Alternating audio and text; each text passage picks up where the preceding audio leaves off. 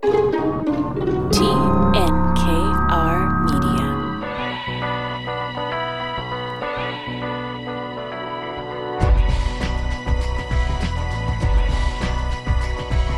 Welcome to Inspiring Entrepreneurs Montreal, our 15th season showcasing stories from outstanding business people presented by Video Canada. My name is Sandrine Rastello, standing in for Dan Delmar, along with Mike Newton of Video Canada. Hello, Mike. Excited to be with you again. Hey, Sandrine, how are you? Good. This week on Inspiring Entrepreneurs by Video Canada, our guest is Chloe Ryan, CEO and founder of Acrylic Robotics. Her intelligent robots enable artists to replay their brushstrokes with real paints on canvas, making it easier for them to make a living and democratizing artwork.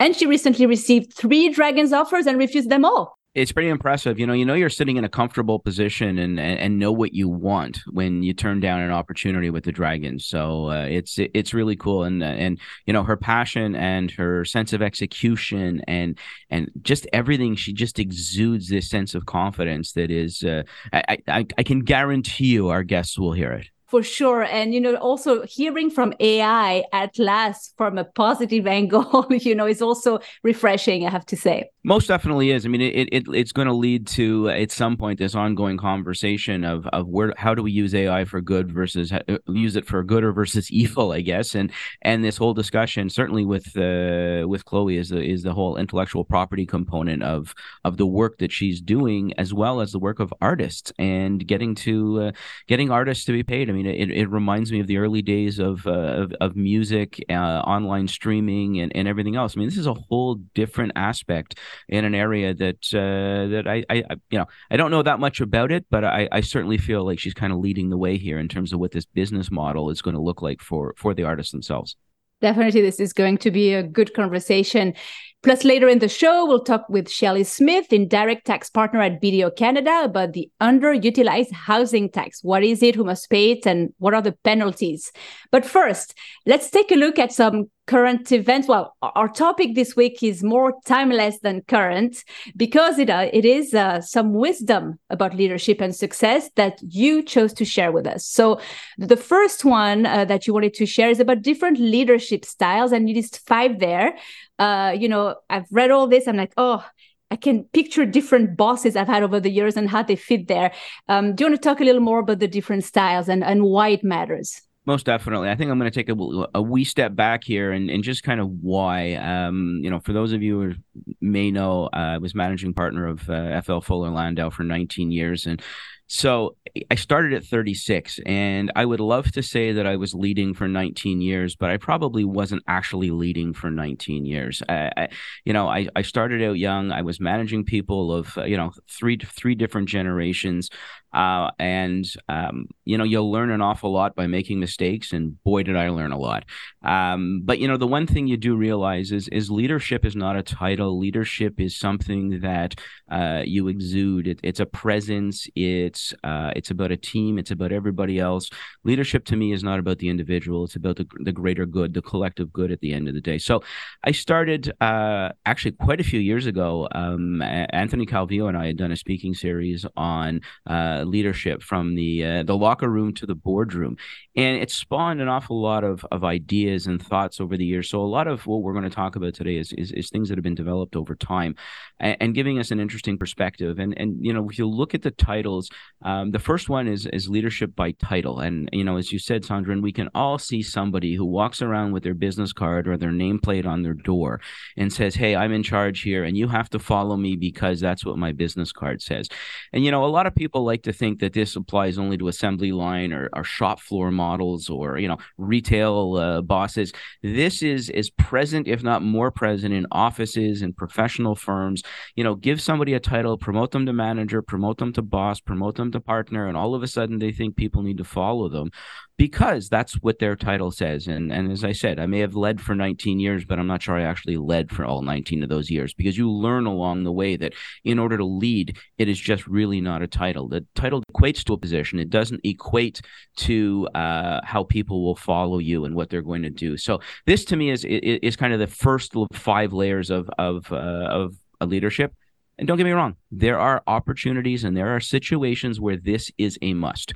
So, you know, as much as it may sound like it's the lower rung of a leadership ladder, it does have a place. You know, if you're going to look at leadership by permission, which is number two, where basically at the end of the day, your team allows you to lead. And you kind of look at that and you go, what do you mean they allow you to lead?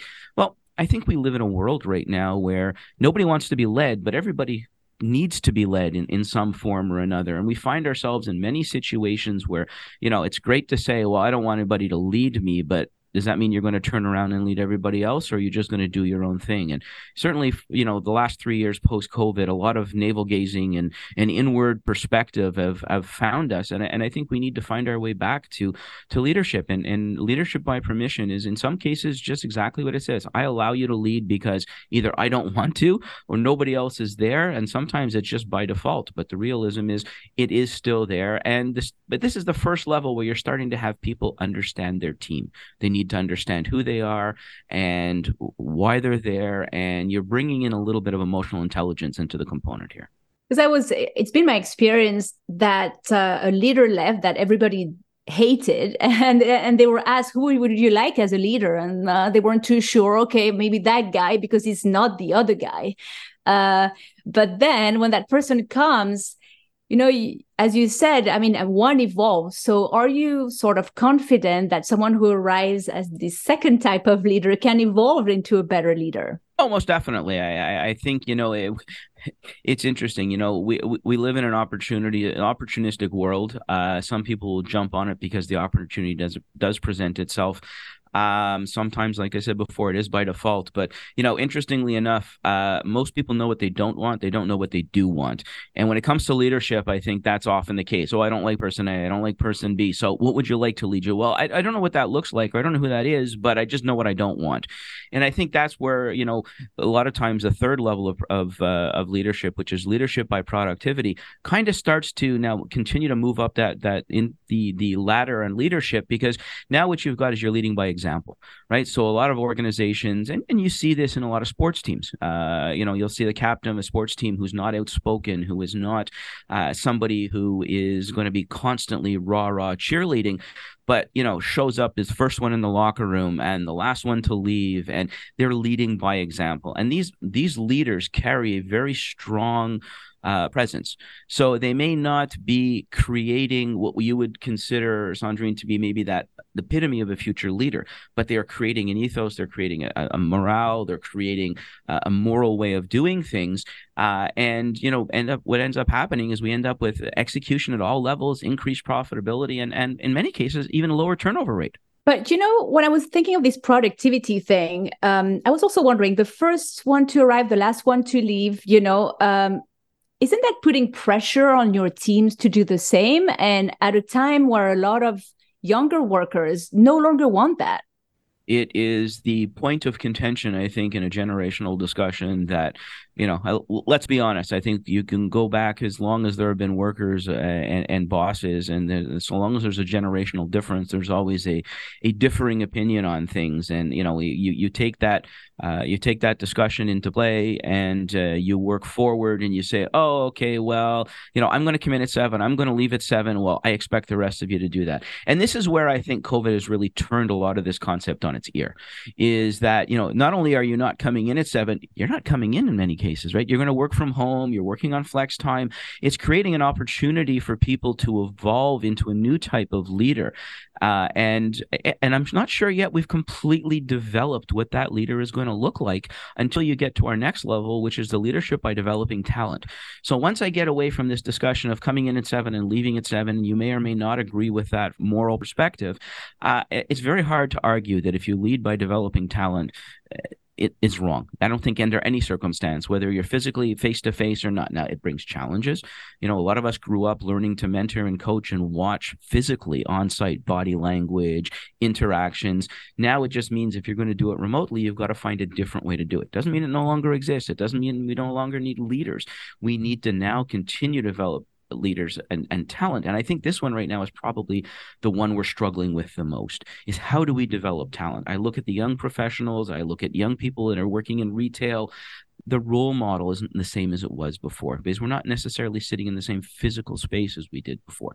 You know, by developing talent, you're developing and creating and giving power to others. You're allowing them to invest in people, creating opportunities and growth. It's the buzzwords that everybody wants to hear when they take a new job is, you know, give me that opportunity to grow. Give me this chance to be reproduced into a leader. And I think this is the type of thing that we need to continue to do. But we're going to have to change the way we approach some of these things. What are the three main factors in developing talent? Very high level of teamwork. The bar is raised on its own and people stay. And I think that's where most of us want to get to. Because if I'm being blunt here, you're a new leader, you haven't chosen the team that you're leading. And then, oh, wow, my team is not that good. You know, they're not, I'm trying to show them all different directions.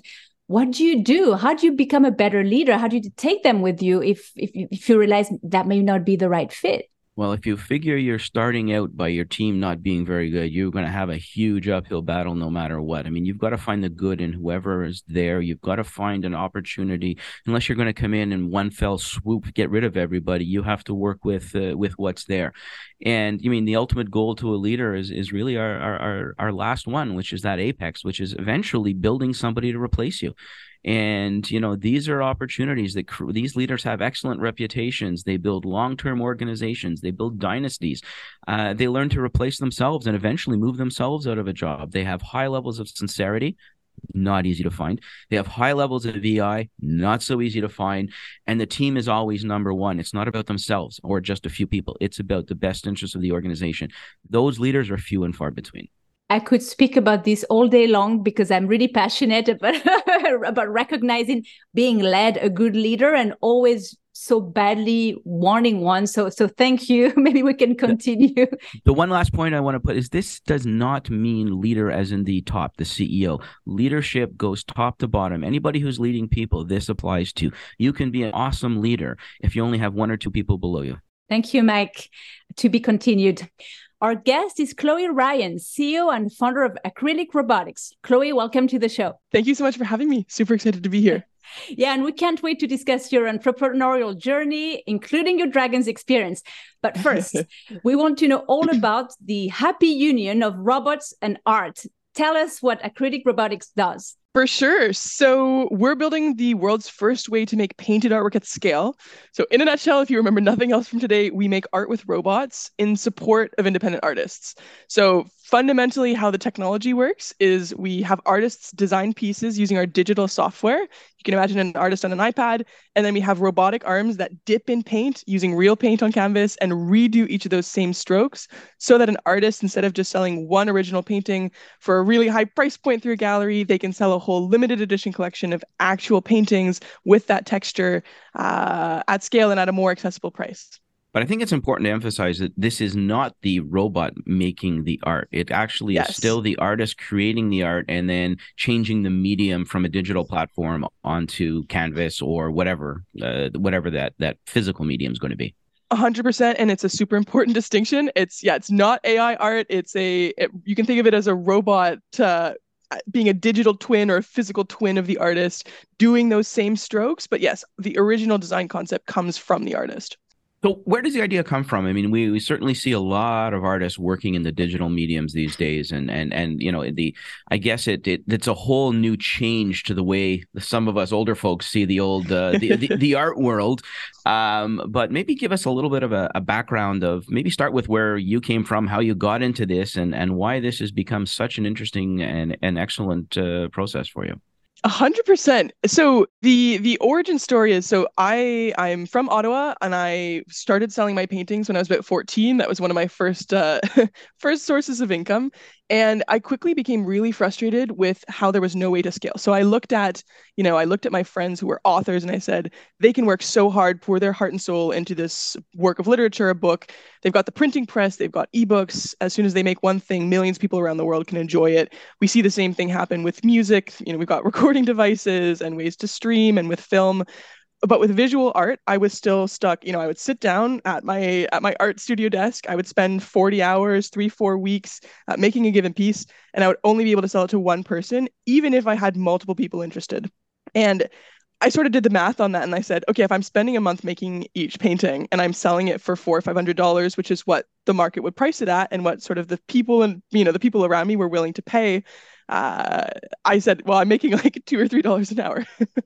And I was a teenager. That was fine at the time. I was still excited about that. But I went, how on earth am I going to grow this into a sustainable living? And I realized that the way that artists do that is they have to charge these really, you know, exorbitant prices through no fault of their own. And the art should command that value. That's not the thing I've got a problem with. But I just looked at myself and I looked at the art market and I said, there's all this demand for art at the sort of, you know, $300 to $1,000 price range that artists cannot afford to produce and sell to. So that was a bit of the origin story. I started out and I moved to Montreal, started studying mechanical engineering. And in my second year, I started building a painting robot. At the beginning, it was to help me make my paintings faster. And then, you know, we can dive into what's changed since then. But that was the original origin story, and looking at, you know, technology has found a way to bring all of these other creative art forms from the elite to the general public, and realizing that the same thing hadn't really happened with visual art. Prints tried, NFTs tried, you know, digital art is maybe getting there, but the same thing hadn't been built. I know a few artists would be happy to make $2 or $3 an hour these days. So yeah, it's a tough market for a lot of people that want to work there. I look at this and I guess two things come to mind initially. The first is, and you kind of touched on it, and we'll come back to it a bit later, but this whole ability to sell and royalty and IP ownership and all the rest of that. But, you know, if I look to, if you go back 20 or 30 years, I mean, the only idea of any kind of reproduction was a poster, or it was a giclée, or it was something that took, you know, this phenomenally expensive piece of artwork and brought it down to the mass level, if you will. Is this effectively the new generation of that? That's kind of how I see it. And the big difference being that we've got that texture. There's actually some really cool studies that have looked at the ways that your brain activates when you look at original works of art. You've got your motor neurons that actually will mimic the way that the artist may have done particular strokes, because you can see that texture and you can see, you know, the direction of strokes and stuff like that. There's some really cool parts of your brain that light up, and that's not the type of thing that happens when you look at a photo print, where you can't see the art creation process. And whether that's a giclée or a lithograph or a print or a poster, that doesn't change that. And then I guess on the artist side, problem with that whole market being that people just won't pay very much for them. You know, back before we had really high quality digital cameras and the internet, giclées and lithographs, an artist could say, I made only 10 or I made only 100. And that was legitimately the only 10 or the only 100 that were in production. Nowadays, it's tricky for artists because you have to take these high-quality photographs, or you put your art in a gallery, anybody can take a photo, print it out at Staples, download it from your website, print it out at Staples, and say, now I have a print of the artist's work. And there's not really anything you can do to prevent against that and manage authenticity and scarcity, which is so essential to art. And that means that people just won't pay very much for prints nowadays. It's usually about 5% of the value of the original work, which means that an artist has to sell so many prints to be able to make a living. And it's I'm just tying back to your earlier point as well about how artists would be happy to make a few dollars an hour these days. It's true. It's Canada, 75% of artists live on $10,000 a year through their art, which is crazy. You know, most artists living below the poverty line, and that's exactly part of the problem that we're trying to address. But let's get geeky here for a second and go back on the technology side. You know, you talk about taking a digital medium rendering. So how does that pick up texture? How does that understand strokes? I mean, the individual is not, I'm assuming not every artist has the robotic piece that they're with them. So you're going to take something that they've produced and mimic them. How do you get that into that, I guess, the AI or the machine learn? So in this case, the artist has to be alive and choosing to work with us. We don't take images of you know, old works or whatnot. So the artist says, okay, I want to work with you. They download the software and then they use it. It's a brushstroke tool and it looks a lot like a physical paintbrush. So they add these digital brushstrokes. So again, you can imagine somebody sitting down with an iPad. If you've ever used MS Paint or an Adobe Illustrator type software, something like that, or if you've seen one of your kids use Procreate on their iPad, looking very similar to that, where we can see how the colors mix on the digital canvas and stuff like that. We then collect all that data. So data like the pressure that the person was applying, the type of brush, you know, is it a round brush, what size, and obviously the pigment and stuff like that, and the speed and the tilt on canvas. We take all those data points and we've built the software and the technology to, you know, condense all that and pass it to the robot in discrete brushstrokes. So yeah, again, it's not working from an image. The artist has to actually be creating the piece. Well, basically everything I had in MS-DOS still looked like an ashtray, so it didn't help me in any way. I was wondering, Chloe, because for this idea, you have to have two sides on board, right? The artists that you need to convince and also the financial world that you need to convince. Did you take on both at the same time, or did you start sort of surveying artists to see how they like that idea? I started it with artists because I always thought, you know, if we can get artists on board, they know their markets. They've been selling to, you know, their art buyers for years, decades. And if we can get their buy-in, we can capture their market. Whether or not that hypothesis assumption holds true, you know, we'll see. But yeah, I interviewed dozens and dozens of artists at the beginning, and it really did change a lot of my concept on the business model. For example, like I was building this robot for myself, and I chatted with a few other artists who said, oh my gosh, can I have one? And so I went, okay, I'll sell the robots to artists. Chatted with a few artists and realized that, when you're living below the poverty line, there aren't that many artists who are willing to pay $40,000 for a robot. So anyways, that's the type of business model change that I had in response to that type of feedback.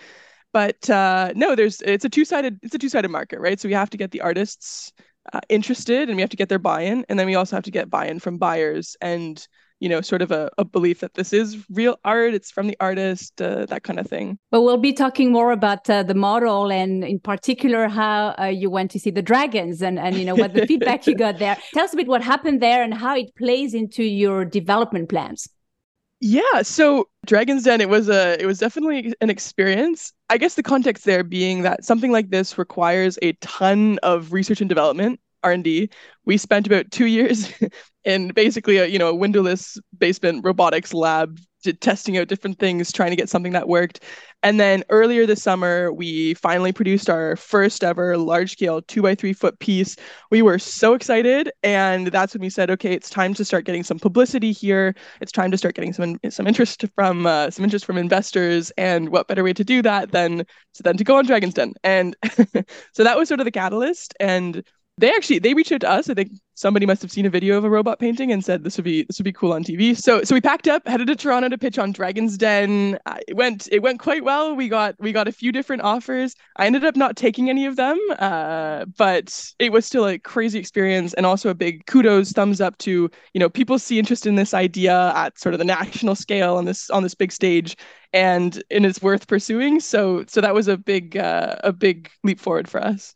So why didn't you take any?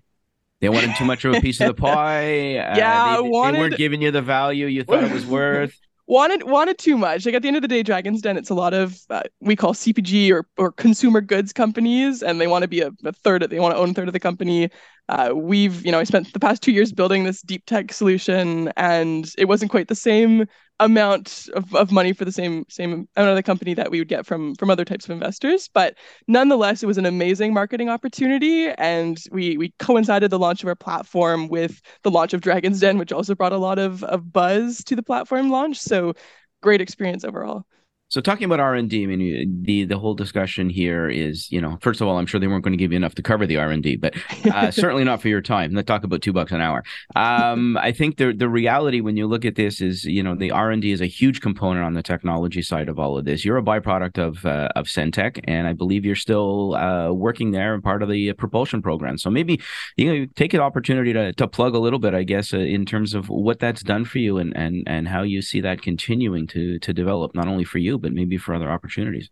Yeah, I mean, I joke about the spending 2 years in a basement robotics lab. That's at Centech. Yeah, they're a They're a deep tech incubator, one of UBI Global's top 10 across the world. Their mission is basically, how can we take these companies that have a long road to market, so medical technology companies, AI companies, quantum companies, where there's a ton of research that has to be done before you can start selling, how can we incubate them, give them resources, give them advice and strategy to cover that period? So it's a 2-year program. So that was perfect for us. We were a little perfect showcase of, you know, it took 2 years to get to a point where we could start producing, start launching. And yeah, so that's Centech, based out of UTS campus. So let's switch gears here a little bit. Let's go corporate. Let's go business side of things. Let's go corporate, okay. The digital art galleries are continuing to, I don't know about replace, but certainly compete with the bricks and mortar art galleries. We're also starting to see, you know, in the art industry, significantly more of a royalty-based mentality than we're used to seeing, which, as you mentioned at the beginning of the show, has been more of a, you know, books and music and everything else. How do you think what you're doing is going to have an opportunity to change and influence what's going on? I mean, this could be a game changer when it comes to the art industry.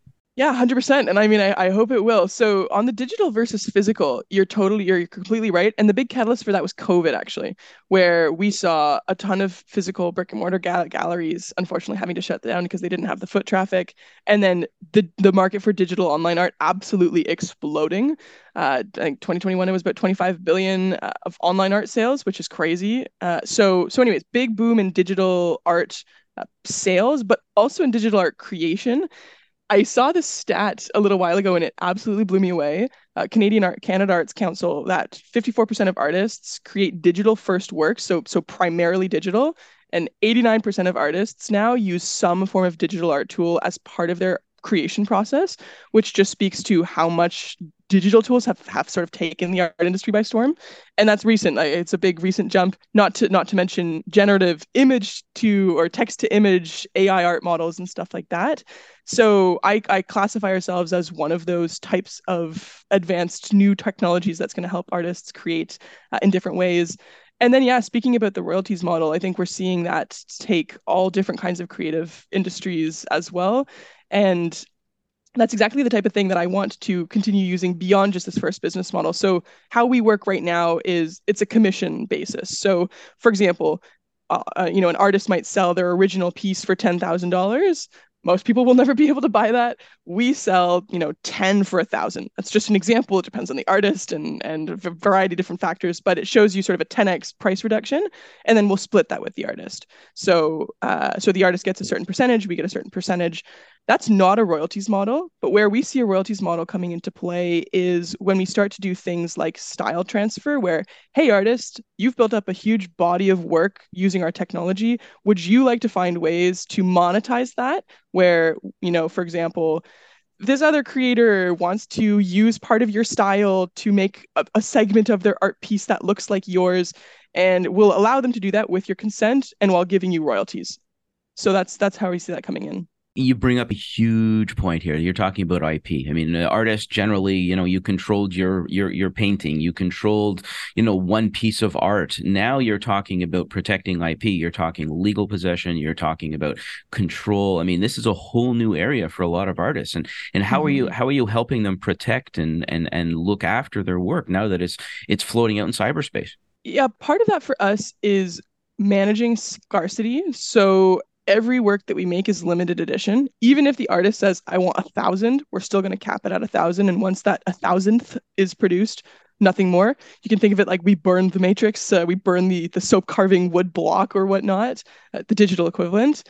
And that's different in terms of owning your IP than, for example, making photo prints, where, again, it's tricky because anybody can take the image and reproduce that. Nobody can capture the data that we've captured from the original creation process.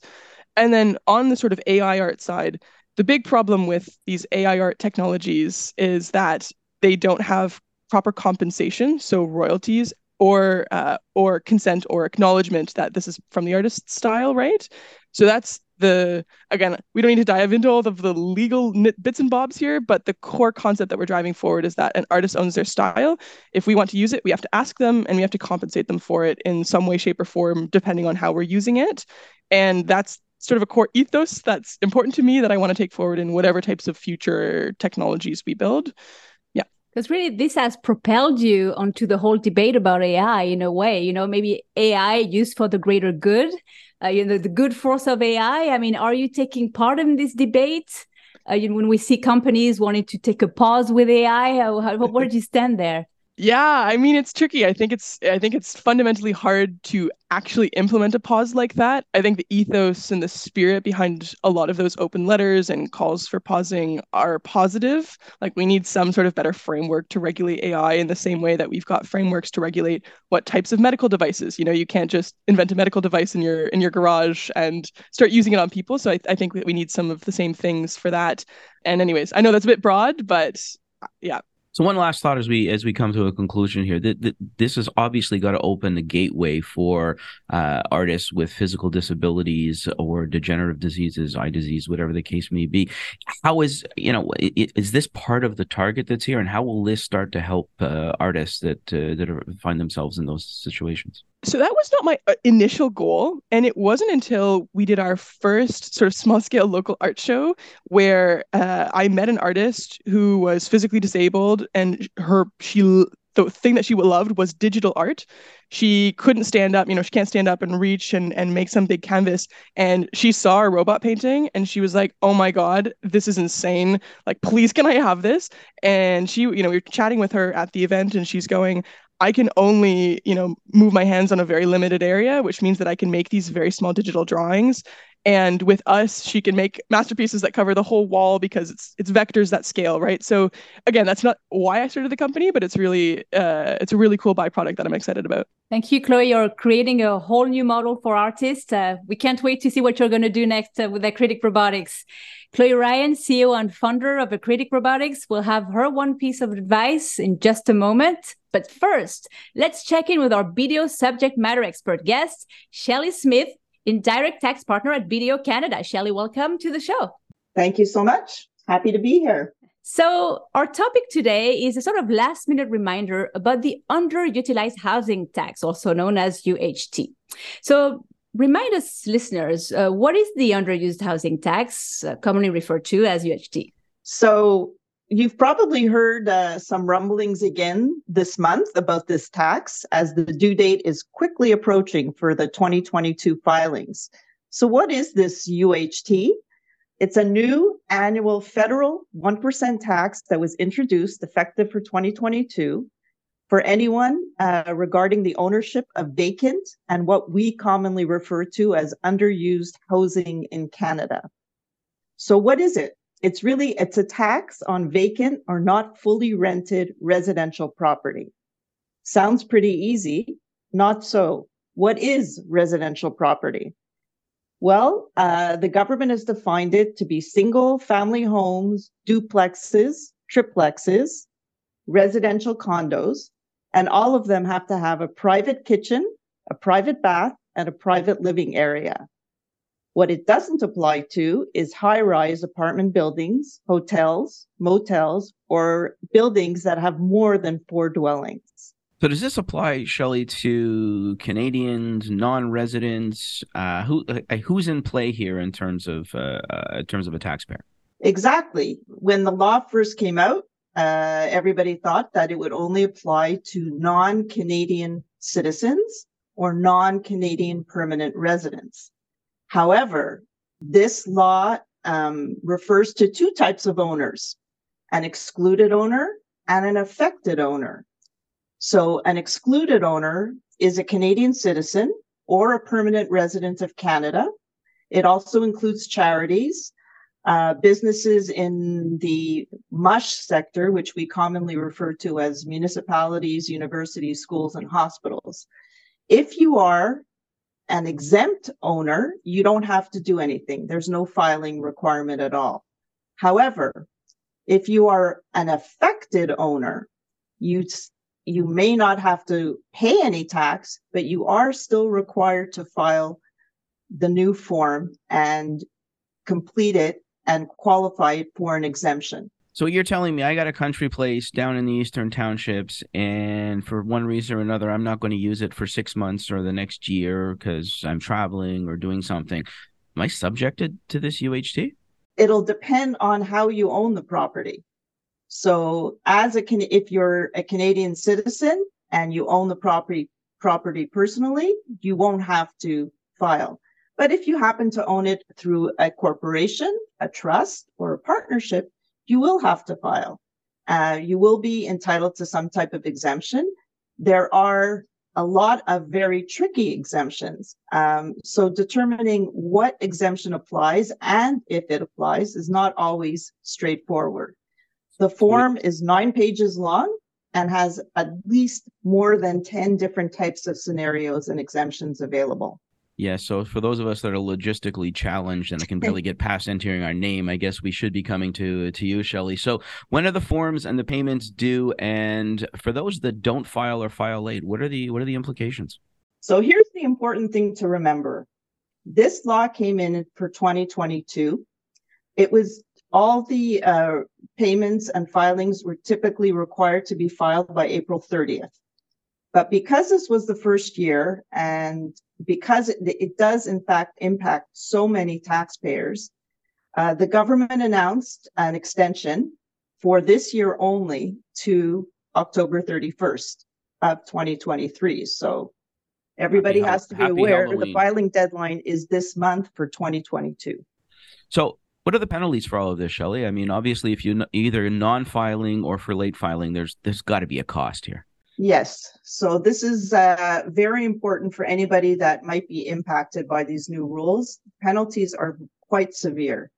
If you're an individual and you needed to file and you didn't, there's a minimum penalty of $5,000 for every property that was not filed. If you're a corporation, that penalty is doubled to $10,000. So there's only a few more days left. If you own residential property in a corporation, partnership, or trust, you will need to file, even if you're exempt. And please take note of these penalties because they are quite severe. Hope you're not looking forward to sleeping between now and the 31st of October, Shelley, because by the time, when this hits the air, there's the switchboard's going to light up. Important details, I think, because such a recent law, not clear for many people. So thank you, Shelley, for joining us. And don't forget, you can read more thought leadership and expert advice from the BDO team at BDO.ca. As we come to the end of the show, let's ask our entrepreneur, Chloe Ryan, CEO and founder of Acrylic Robotics, for her one piece of advice for inspiring entrepreneurs.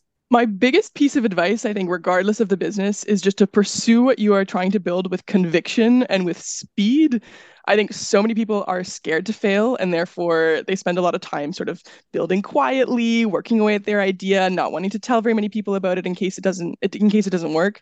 And I think that's fine if it's a hobby, if it's a passion project. But if you're really trying to build a business, I think it's essential to up the stakes by telling everyone around you about it. That's what I did with Acrylic. I went to everybody I knew and I said, I want to build painting robots. And people were like, you're crazy. But it meant that I got some support. And I think that also means that, you're committing to the concept, and the goal here macroscopically being to fail fast.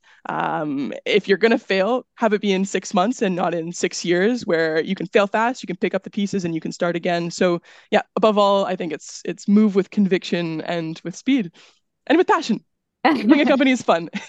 Which we feel your passion. Thank you very much, Chloe Ryan, CEO and founder of Acrylic Robotics. Mike, any final thought? Oh, give me a show any week where I've got passion and execution and a guest, and we can turn it into gold. So, Chloe, great initiative, but from our end, even more exciting is just this the way you come forward and what you're doing. So, thanks for being here this week. And I as I've said many, many times, the biggest contributors to successful entrepreneurs over the years are those two qualities: passion and execution. And without those, it's really hard to get it done. Yeah, thank you. No, I was, and I mean, thank you for having me. One of my to-do items before Dragon's Den launched was to reach out to some press or interviews or whatever that to help, sort of promote the episode and the launch of the platform. And I had time to do basically nothing. And then I looked on my calendar and I went, wait a second, like 6 months ago. So good timing and helping me make up for the fact that I did a poor job at trying to find other Other breast. That was great. Next week on Inspiring Entrepreneurs by BDO Canada, we will talk with Jack Delaccio, CEO and founder of Essentia, about the mattress in a box frenzy, the importance of deep sleep, and how toxic products in your bedroom can negatively impact your health. A reminder that you can subscribe to Inspiring Entrepreneurs Montreal as a podcast on iHeartRadio, Spotify, Apple, or your favorite platform. And you can also log on to the website, inspiringentrepreneursmtl.com, for hundreds of local entrepreneur profiles. Thanks, Mike. See you next week.